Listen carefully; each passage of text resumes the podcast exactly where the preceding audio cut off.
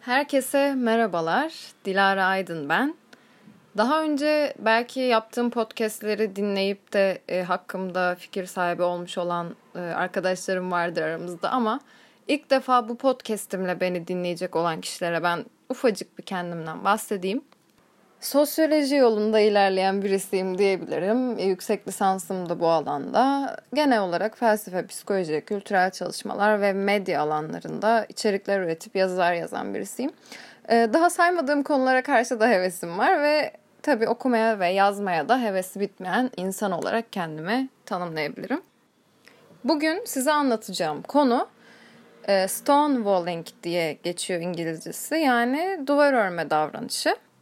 Narsist bireylerin bu davranışı daha çok e, gösterdiği psikoloji literatürünce ifade ediliyor. Ben de size kısaca okumalarımdan e, derlediğim, daha doğrusu bununla ilgili bir yazı yazdım ben, daha yayımlanmadı. E, kısaca ben de bu konuyu e, podcast olarak yazıdan önce anlatmak istedim. Yani dinlemek daha iyi oluyor her zaman.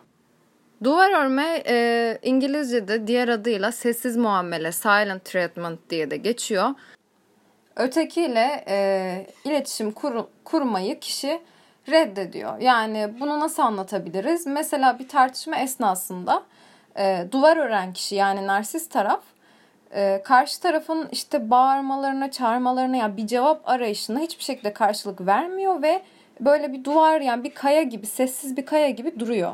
Bu aslında narsist bireylerin yaptığı bir manipülasyon tekniği olarak da ifade ediliyor.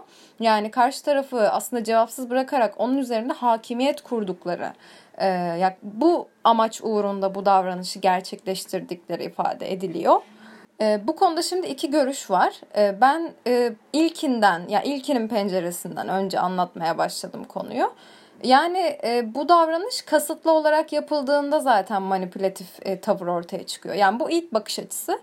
E, karşıdaki kişi narsist bireyden bir cevap almak için, ağzından bir laf almak için beklerken e, oldukça sinir bozucu yani toksik bir durumla karşı karşıya kalıyor.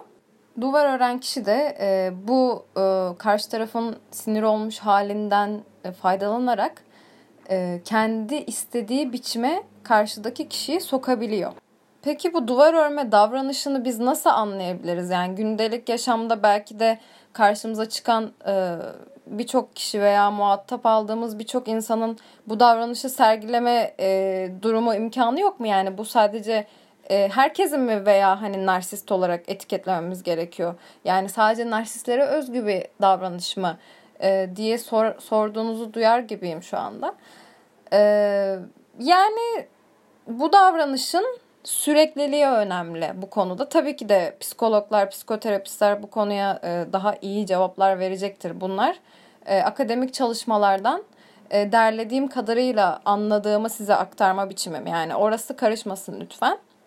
Ve tabii ki de ne de olsa bir sosyolog gözüyle de konuya yaklaşımımı ele alabilirsiniz. Bu konuda daha faydalı olacağını düşünüyorum. Bu davranışın evet sürekliliği yani önemli. Bu davranışı hepimiz belki de kızdığımızda veya cevabı hak etmediğini düşündüğümüz kişilere karşı yapabiliriz veya bize yapılabilir yani. Her zaman her şeye cevap verilecek, e, konuşulacak diye bir şey yok sonuçta yani. Bu basit bir şey. Bunu herkes düşünebilir sonuçta. Ama bu e, devamlılık arz ediyorsa ve her tartışmada e, karşımızdaki kişi bize duvar örüyorsa bunun altında bir şey aramak tabii ki de normaldir. Hepimiz de arıyoruzdur bunu yani. Evet zaten şöyle e, bahsediliyor yapılan çalışmalarda da. Narsist birey e, bu duvar örme davranışını uygulamak için bir zemin kolluyor. Uygun zemini bekliyor ve uygun zemin geldiğinde de yani uygun iletişim zemini geldiğinde de e, karşıdaki kişiye duvar örerek kendini iletişime kapatıyor. Şimdi bu davranışı tanımlayan bazı davranışlar var. Mesela tartışma esnasında suskunlaşmak. Ee, yani ısrarla karşıdaki kişinin sorularına cevap vermeyerek kişiyi artık bıktırma noktasına getirmek. Karşıdakini yok saymak, göz teması bile kurmamak. Yani karşıdaki kişi endişeli bile olsa e, hiçbir şekilde onun endişelerini gidermemek, ya yani umursamamak bu konuyu. Ve e, karşıdaki kişi hani belki e, yani iletişim kurduğu kişinin yüz ifadesine bakarak bir şeyler öğrenmeye çabalarken donuk bir ifade hiçbir şekilde ifadesiz bir biçimde durarak e, hiçbir şekilde yani kendinden bir anlam karşı tarafa geçirmemek. E, stresten kaçmak bir nevi yani bakmayarak, cevap vermeyerek, hiçbir şekilde ilgilenmeyerek karşıdaki kişiyi psikolojik açıdan bir yok haliyle baş başa bırakmak.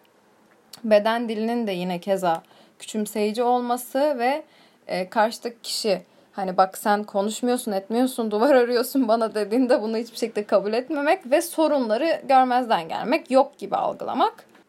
Peki bu romantik ilişkilerde olduğunda hayatımıza nasıl etki verir dediğimizde ne diyebiliriz?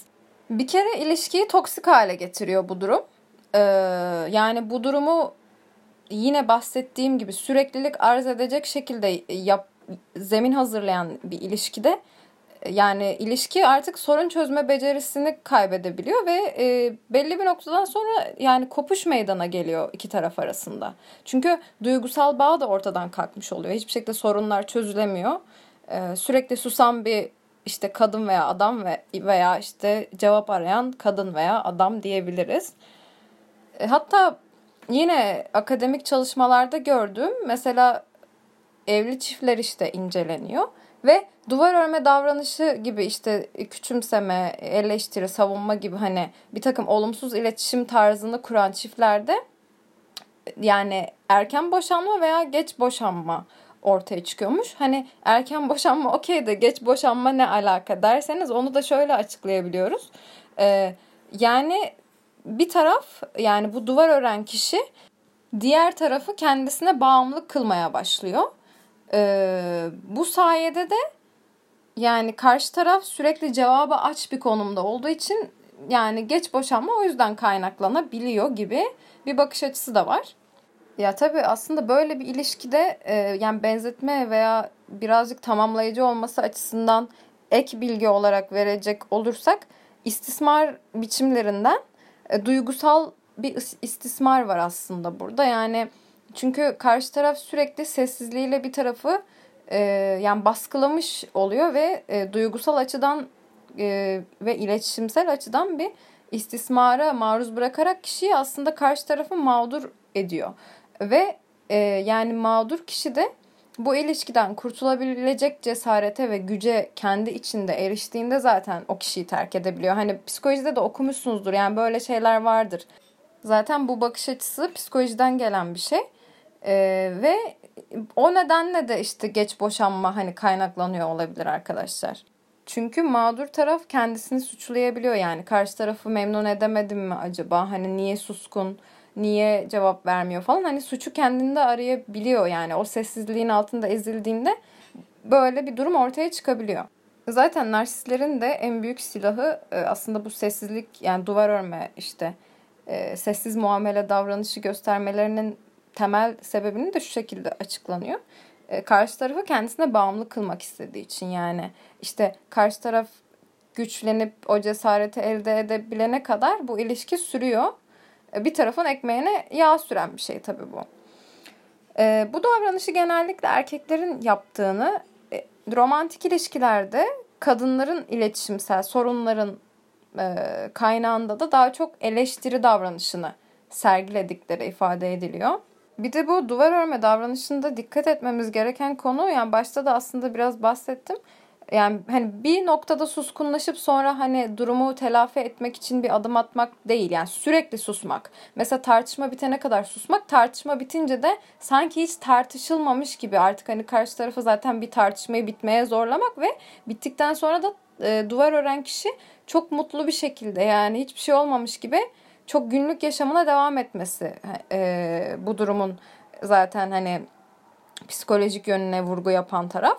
Bir de başta demiştim ya iki tane perspektif var diye. İkinci bakışa geçtiğimizde bu biraz daha olumlayıcı gibi yani. Tabii hani çok da değil ama aslında hani temelinde olumsuz bir e, nedenin olmadığı kişinin bile isteye değil de yani kişinin yapısal özelliklerinden kaynaklı bunun olabileceği yönünde biraz daha hani ılımlı mı diyelim artık bir bakış açısı var. Ona biraz bakalım. Bu duvar örme davranışı e, temelde hayal kırıklığı, korku veya endişe gibi davranışlardan kaynaklı da oluşabilir diyor bu görüş. Yani kişi belki pasif bir kişidir, çatışmayı sevmiyordur. E, yani duygusal gerilimlerden hoşlanmıyordur ve hani duygusal gerilimler azalsın diye susuyordur. İşte tartışılan konu hakkında fikir fikir sahibi değildir. Yani e, partnerinin tepkisinden korkuyordur veya tartışmanın belki gideceği noktadan korkuyordur. Hani ayrılırız vesaire gibi bir korkusu da olabilir. E, ve karşı tarafın aslında bu tartışmayı sürdürmek istemesiyle bir cevap aramasıyla tartışmayı çözüme kavuşturmayacağı yönünde bir inancı olabilir kişinin. Yani zaten hani tartışıyor yani zaten bir çözüme gitmek istemiyor o nedenle tartışıyor gibi düşünmesinden kaynaklı olabilir. Ee, konuya tarafsız baktığı için susabilir, umutsuz hissedebilir.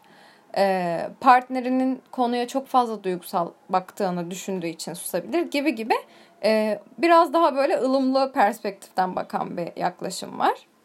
Ee, tabii şöyle de bir şey var yani bu davranışın uygulandığı kişi e, psikolojik olarak, duygusal olarak çöküşler yaşayabiliyor. Yani duvar ören birisi karşı tarafı aslında terk edilmiş hissettirebiliyor. Ee, yani romantik ilişkilerde zaten bir taraf daha fazla duygusal yük altında kalıyor böyle bir durumda. Ee, ve mesela şöyle düşünün. Diyelim iş ortamında bir kişiye e, diğerleri tarafından duvar örülüyor. E, bu kişi diğerleri tarafından cezalandırılmış hissedebiliyor. Ve e, iş performansı düşüyor. Grup aidiyeti yani o iş ortamına aidiyet hissi yabancılaşmasına doğru gidiyor kişinin. Yani ortadan kalkıyor, ait hissetmiyor, kendine güvenemiyor. E, kendisine duvar ören kişilere karşı falan. Bu da bir nevi sosyal dışlanmaya neden oluyor. Ee, yani bu yapılan araştırmalarda da bu, bu arada e, ele alınan bir konu olmuş bu kapsamda. Şöyle ki Mesela duvar ören kişi, duvar örülen kişiyi kafasını karıştırıyor. Belirsiz his, belirsiz hissettiriyor ve e, bir yerden sonra da duygusal manipülasyona uğrayan bu kişi kendini yetersiz hissedebiliyor mesela. Diyelim e, büyük şirketlerin işte kriz anında bu davranışı e, uygulayıp aslında krizi olumlu e, yöne çektiği yönünde mesela araştırmalarda e, gördüğüm bir örnek var. Aslında kriz yönetimi yaptıkları yönünde mesela araştırmayı yapan kişi görüş bildirmişti. E, bu noktada da yani şirketlerin e, aslında kendilerine bir nevi savunma mekanizması olarak bu davranışı kullandığı ve krizden çok karlı çıktıkları yönünde mesela bir görüşü vardı araştırmacının. Evet, beni dinlediğiniz için çok teşekkür ediyorum. Bu tarz içeriklerin devamı gelecek. Özellikle böyle e, biraz hani hem psikolojik konular bu e, psikolojik mesela örnekler üzerinden hani daha farklı sosyal e, ilişkilerin nasıl etkilendiği yönünde mesela hani bağdaştırdığım içerikler hazırlamayı planlıyorum. Benim yine yapmış olduğum diğer e, podcastlere de göz atabilirsiniz. Ya ben bilmeyenler için yine söyleyeyim. Mesela Söylenti Dergi'de yaptığım e, dijital çağ hastalıkları serisi var. Ona bakabilirsiniz. Yine Dilara Aydın falan yazınca Spotify'da herhalde yaptığım işte e, hocalarla söyleşidir falan o podcastlerde çıkıyordur diye düşünüyorum. Kendinize çok iyi bakın. Görüşmek üzere. Hoşçakalın.